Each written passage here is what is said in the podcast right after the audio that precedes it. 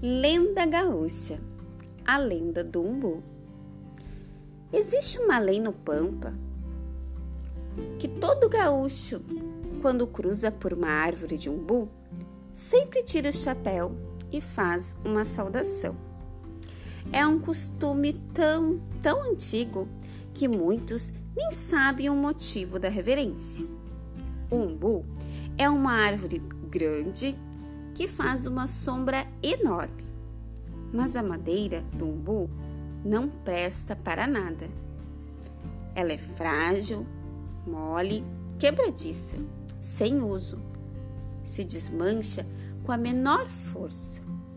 E de tão fina e sem consistência, o fogo logo se cansa dela. E nem para a fogueira a diabo serve. Mas isso se explica com a lenda a lenda que vou lhes contar agora. Logo, depois do sétimo dia de criação, a terra não era do jeito que se conhece nos tempos de agora. As árvores eram todas iguais.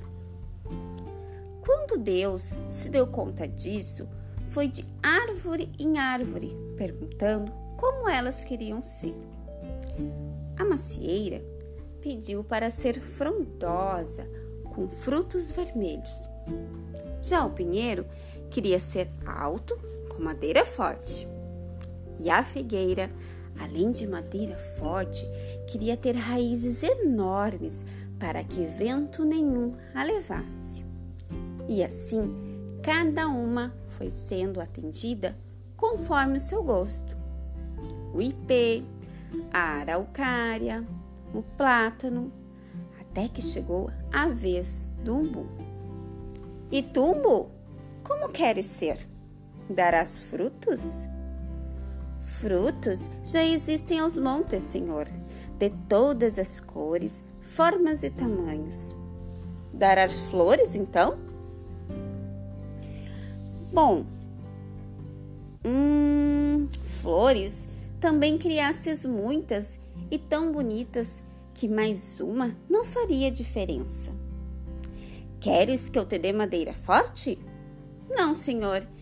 Eu, bom, eu quero folhas largas que deem muita, muita sombra para o descanso dos homens. E a madeira?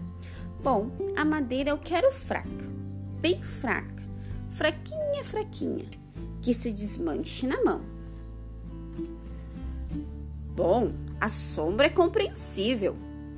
Mas por que desejas ter a madeira fraca? Ué, porque eu não quero que de meus galhos façam a cruz para o suplício de inocentes. Ai, ai, ai, esse umbu. Deus atendeu o pedido e, por gratidão, os gaúchos tiram o chapéu toda vez que cruzam com um umbu. E essa história saiu por uma porta e entrou pela janela. Quem gostou, bata palmas para ela.